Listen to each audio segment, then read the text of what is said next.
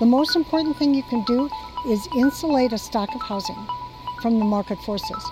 When you have an international community vying for the real estate in this town, it is critical you start to control the costs and, and also try to preserve it in perpetuity. Failure is not an option. How do we get there?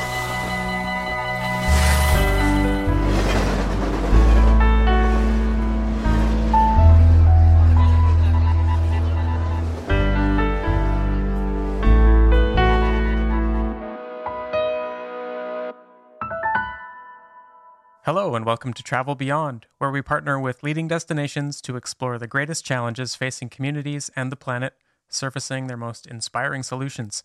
I'm David Archer, editorial manager at Destination Think, and I'm recording from the village of Dutching British Columbia, in Haida Gwaii, the territory of the Haida Nation. And I'm Rodney Payne, CEO at Destination Think. I'm recording this from my home in Revelstoke, British Columbia, a city on the territory of four First Nations the Sinixt, the Secwepemc, the Syilx, and the Ktunaxa. On this show, we look at the role of travel and choose to highlight destinations that are global leaders. We talk to the changemakers who are addressing regenerative travel through action in their communities, often from the bottom up.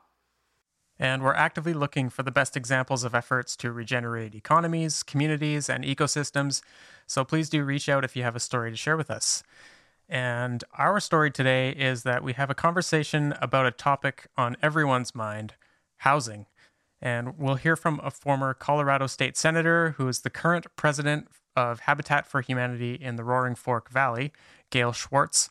She's a longtime advocate for housing solutions in Colorado and in the Aspen area.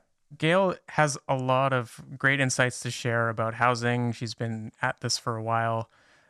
She says that an incredibly high percentage of Aspen homes sit vacant currently with absentee landlords, you know, people that are coming in seasonally, maybe for skiing or for other vacations.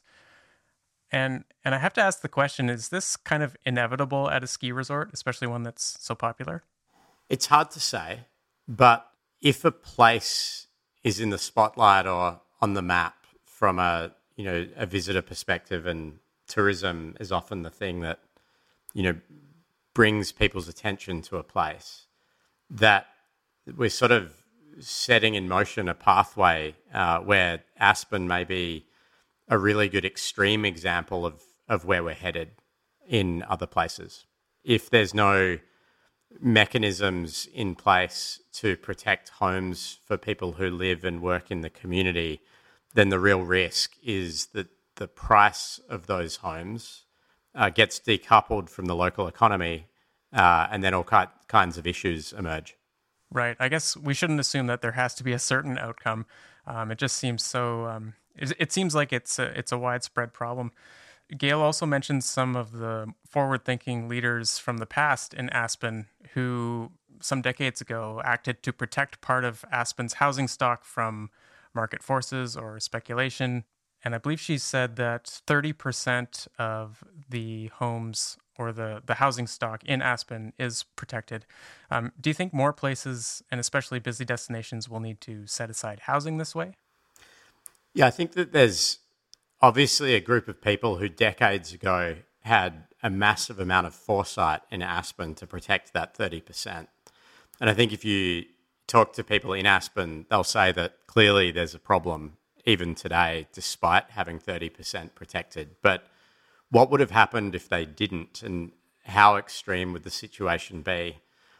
We really need to think in communities around the world about the role of homes and whether they're distinct from houses, and look at different ways that we might be able to make sure that the people living and working and building a community have a place to live.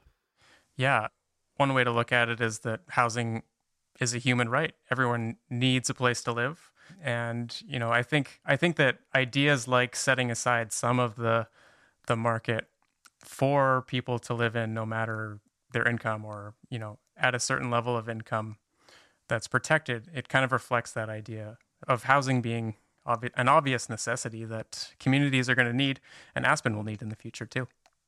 And I think the impetus for it can be, you know, benevolent due to political ide- ideology, or it could also be self-interest as well. Because if you don't have homes for the people emptying trash cans and plumbing toilets and other things, the pain gets very, very real very quickly, right? You know, in Aspen, people are commuting two hours each way to come and work jobs, and the traffic that builds up. It's it's a very real and very visceral example of a trajectory that a lot of places are on, and other places have the chance to learn from you know those who go first. Yeah, that's right. And with that, let's now go and hear your conversation with former Colorado State Senator Gail Schwartz, currently the president of Habitat for Humanity in the Roaring Fork Valley.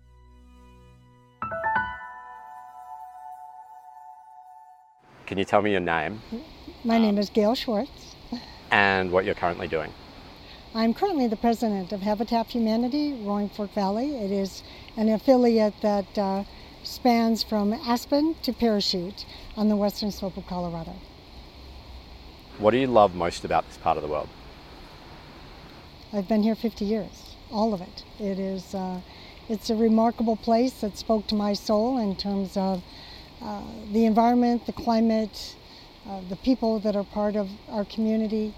Um, it's, it's exceptional. What makes the community so special? Community, the definition of community has certainly evolved. And I'll just very briefly say 50 years ago, Aspen and a little town called Basalt, 20 miles down the road, was a long distance call. So we were all just little hamlets dotting the region up and down our river valleys. Now, community needs to be redefined from Aspen to Parachute because we're so interrelated in terms of our workforce, our jobs, our economies. So, um, community, how do I define it? You know, kind of geographically, but how do we define it in terms of where's the buy-in and and who? Who do we have at the table that's helping preserve what we're calling community. You've had a fascinating career, and a lot of that, you know, your whole life has been dedicated towards, you know, in one way or another, um, helping people to find housing. Can you give me a short summary uh, of what you've done from resort planning to politics and, you know, more recently? Well, thank you. Um, actually, I was a partner in a ski area design firm um, 48 years ago called Snow Engineering. And that firm designed resort communities, specifically ski areas all over North America. And we brought the, an office from Franconia, New Hampshire to Aspen, and we started to really invest in designing and redesigning, they call it retrofitting, ski areas in the western United States and Canada. So I was uh, the component that actually worked on the feasibility and the marketing. And when you design a ski area or retrofit a ski area, you talk about how many, you start with how many lift tickets can you sell? And then that translates into how many restaurant seats and how many beds, how many square feet of commercial, but it also translates into how many employees. How many employees does it take to make this a viable economy and a viable resort? So looking at that holistically is critical. That was part of my work that led me into more consulting, but then also being director of development for the the Aspen Pitkin County Housing Authority. And that housing authority at that time was really beginning to take on the tough issues when it came to zoning, it came to deed restrictions, and really pioneered many of the concepts around housing. And at that, four years, brought online 800 units to start to house and stabilize the workforce. From there, I was uh, either an elected or appointed office for the next 25 years including Commissioner of Higher Education, Regent, and then went to the Colorado State Senate for two terms. And that has been uh, really an, an important juncture for me to be able to take rural issues into a legislature where rural communities are so underrepresented.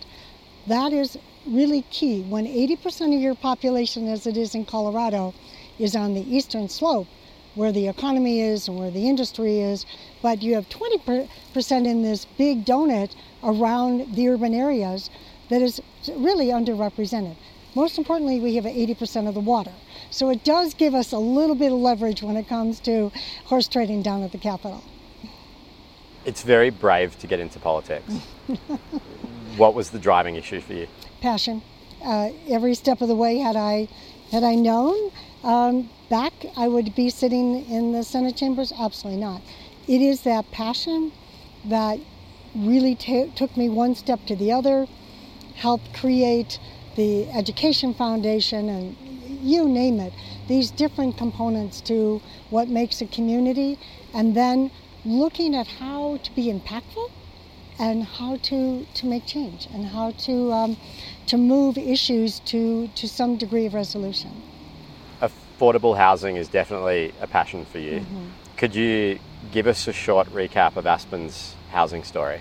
So, ironically, I've come full circle now, but it and it is um, back in the early 70s, 80s. Aspen was looking at the fact that um, we needed to have an employee base, a stable employee base. And how do you do that? And a very innovative, visionary leadership said, We're going to ask the development community that of all the free market units that are coming online, a certain percent has to be carved out for permanent residents and permanent housing.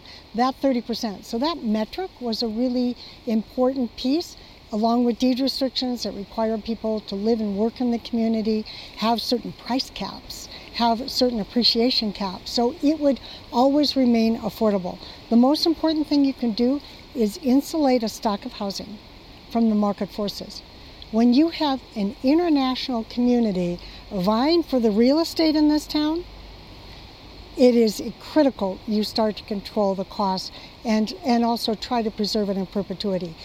So back in the day, maybe there were 4,000 employees in, in Aspen. Now there are 24,000, and housing has not kept pace.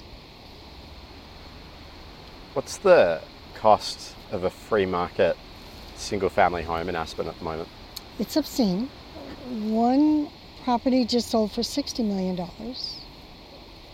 I don't know, you can hardly keep track because it changes monthly what the average sales price is and versus the median sales price versus the median income.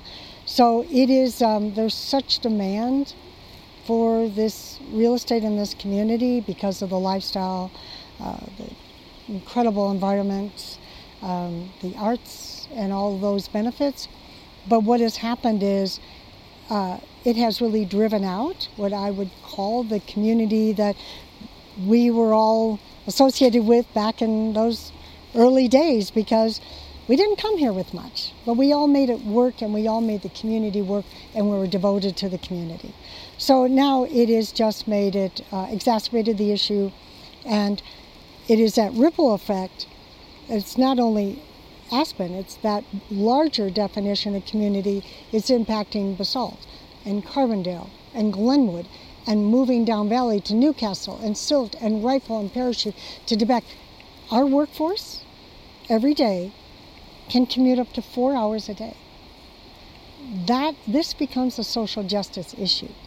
You don't build an economy on the backs of families and individuals because of the cost they are paying to support uh, a resort industry. The on, so on the one hand, there was incredible foresight early on to preserve 30% of inventory for the people who are building and maintaining the community. On the other hand, even though we have that, there's this massive divide between free market housing and you know availability for the, the people who are now running the growth engine and people are commuting up to four hours. What, what's the impact of that?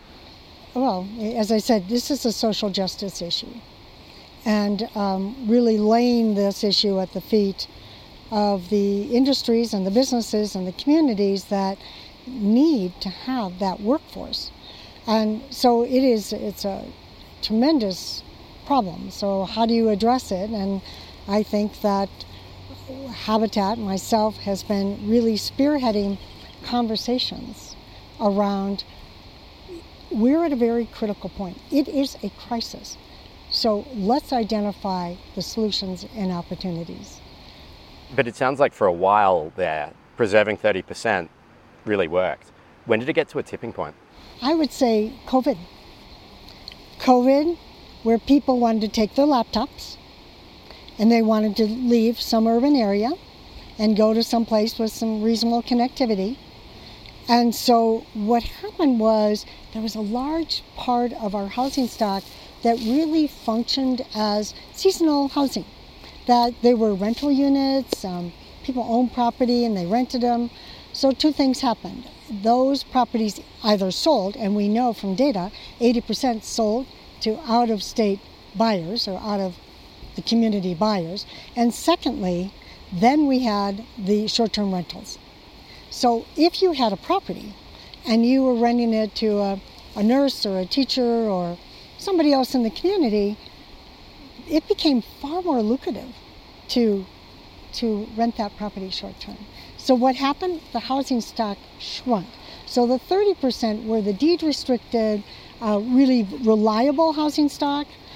Uh, and then all of a sudden we saw that other part of the housing stock that wasn't necessarily regulated start to shift and shift away from uh, the, the workforce and affordability due to a couple of those factors. So you've got some important work going on and raising, you know, constantly raising conversations about the issue. When you when you think about the landscape on the western slope and in and around Aspen, what's currently being done or worked on?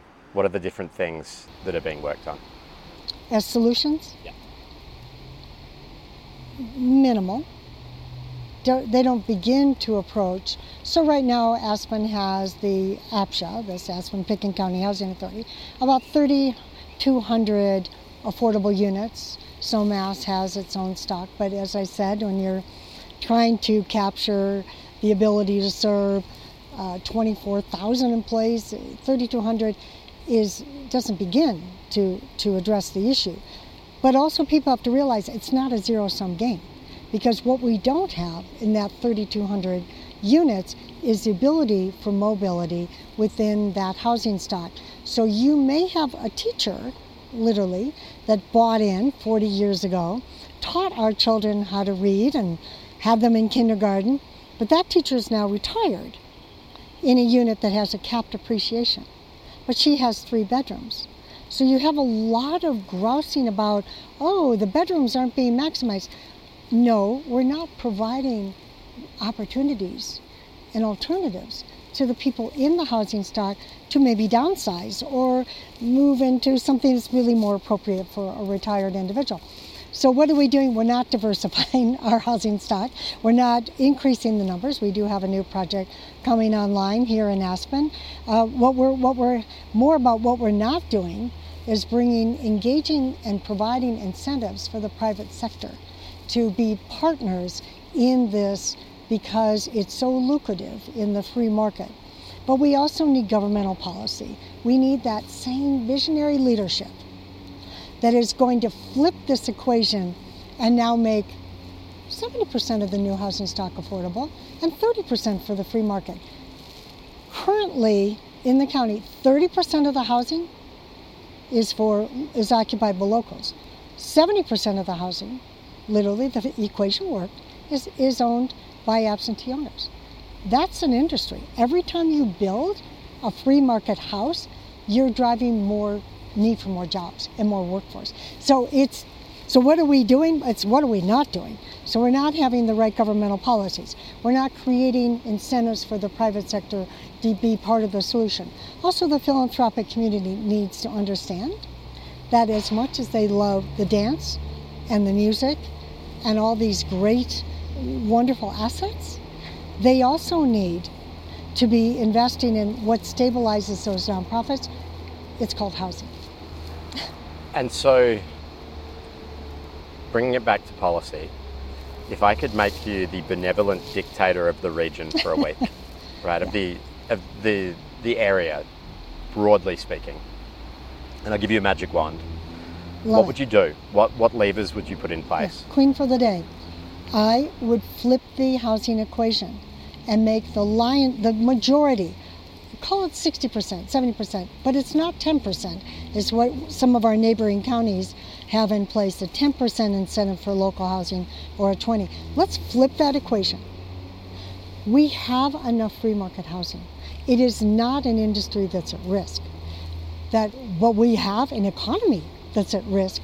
So I would put in place the incentives from governmental policy and and incentives for the private sector to, to start to invest.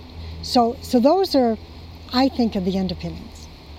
And I'm assuming this isn't a an obscure issue that people aren't aware of. What's the, the barrier for policies like those? Why, why aren't they rapidly getting put in place? Leadership, lack of visionary leadership. We had, well, people going back 50 years, we had three county commissioners that downzoned rural Pitkin County that made this place the attractive place it is because they they put in place those tough questions and looked long term at what what this community can be that we had a growth management plan. All those things have only now brought us to where we are today because it's so attractive. And so i, I will say visionary leadership um, taking on the tough issues and courage it sounds like right? And courage uh, yeah. you know um, it's not courage. It's just willingness to to believe in and be believe in what you what you're there for sitting at a council table or sitting in a commissioner's seat.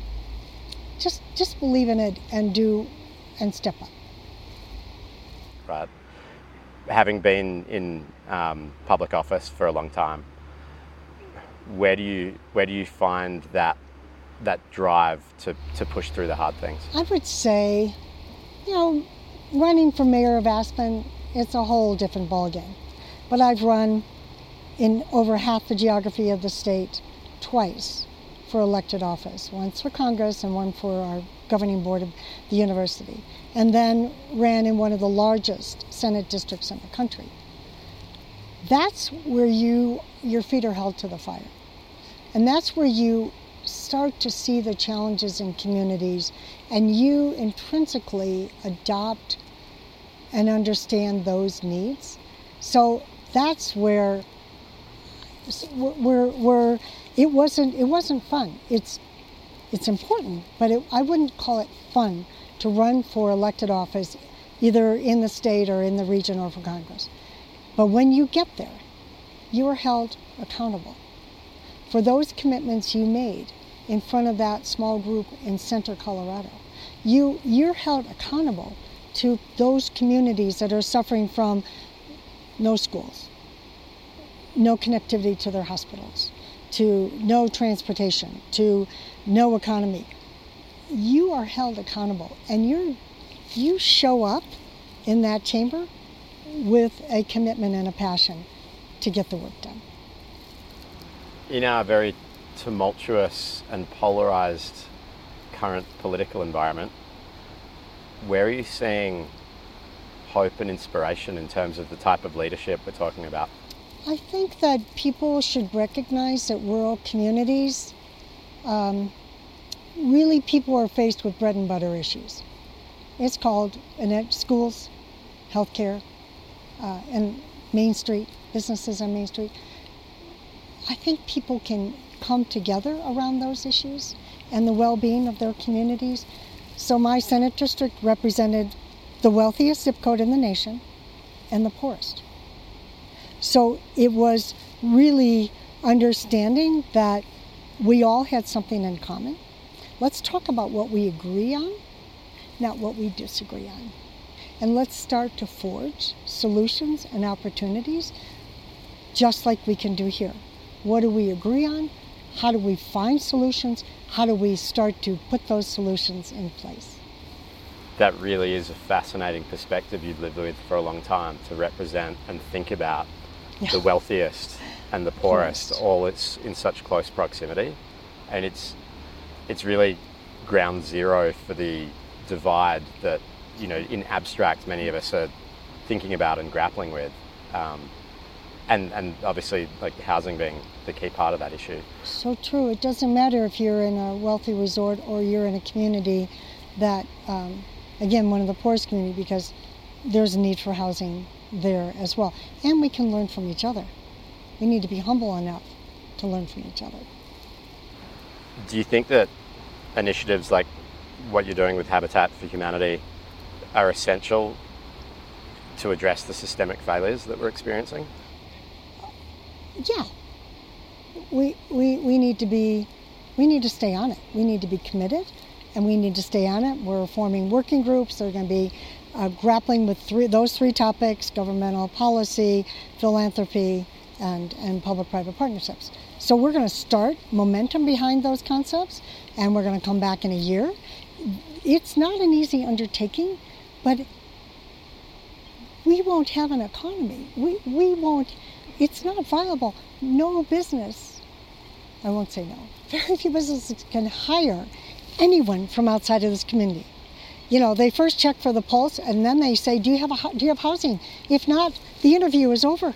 But, but if we're going to really be able to have a, a diverse economy, a diverse workforce, we need to be able to, again, embrace people that are willing to come here and, and live here and, and be, be part of this economy, be part of the school district, live and work in the same community. This is what is tearing us apart. When your teachers or your snowplow drivers or your nurses or your doctors cannot live a practical distance from their work, they can't serve the economy. And also, when that four hours a day is spent in the vehicle, they're not part of their children's lives, they're not part of the, the volunteering in the community or work or showing up at the school. We're paying a price and it's too too big a price. So, looking five years out, how do you define success for what you're working on? It is um, how do we stabilize?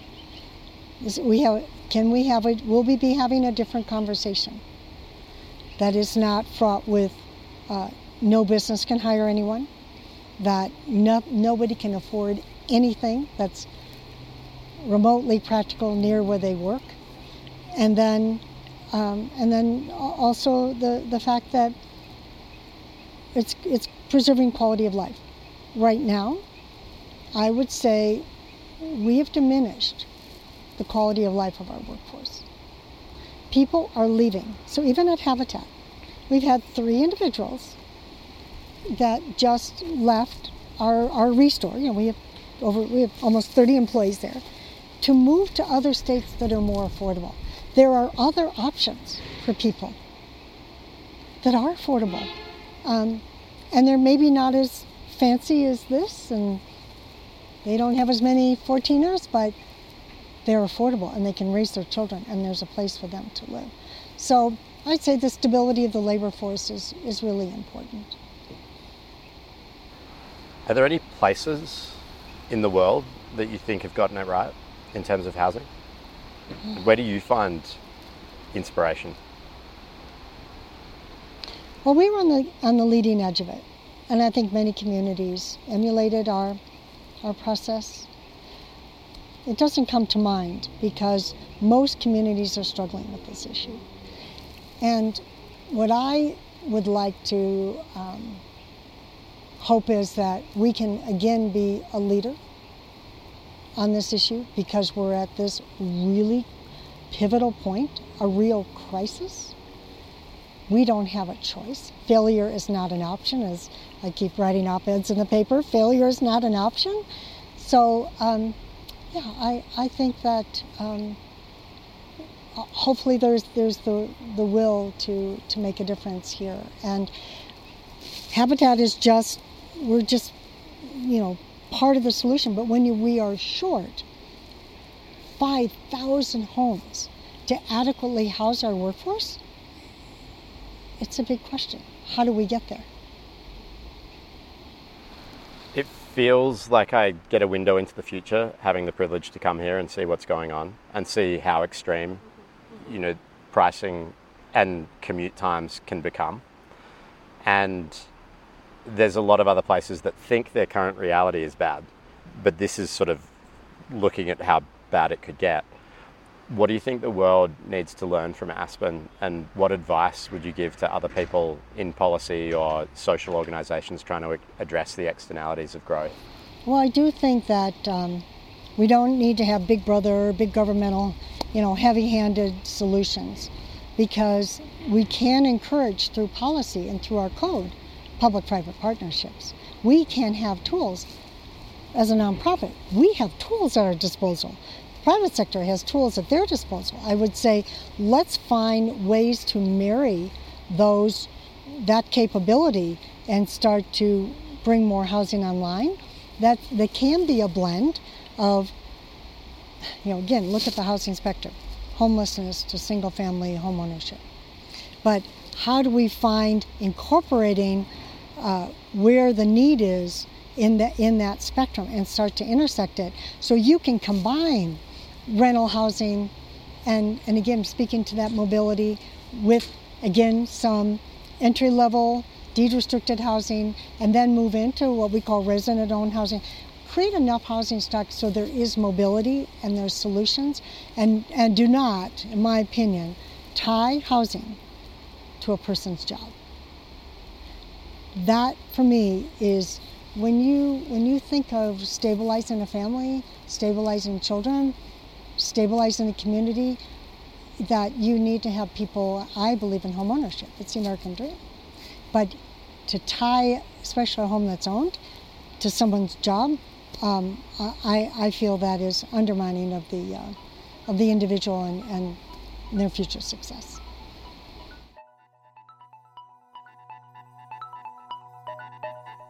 This has been Travel Beyond, presented by Destination Think.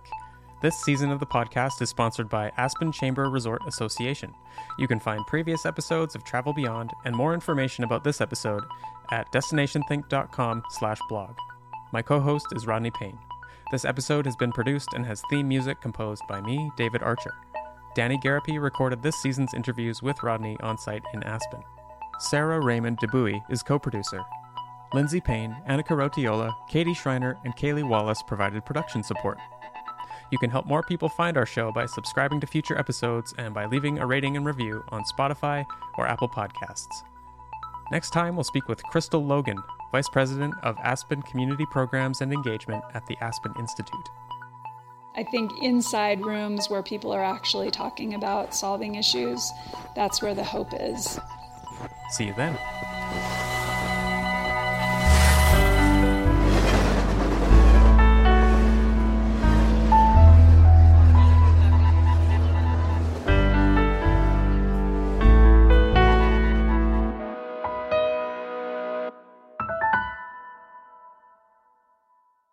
And one last note about Aspen.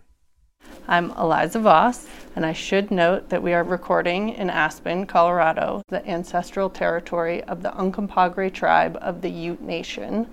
We honor the inherent stewardship Native people have for the land, waters, and air that our residents and visitors continue to have the privilege to revel in.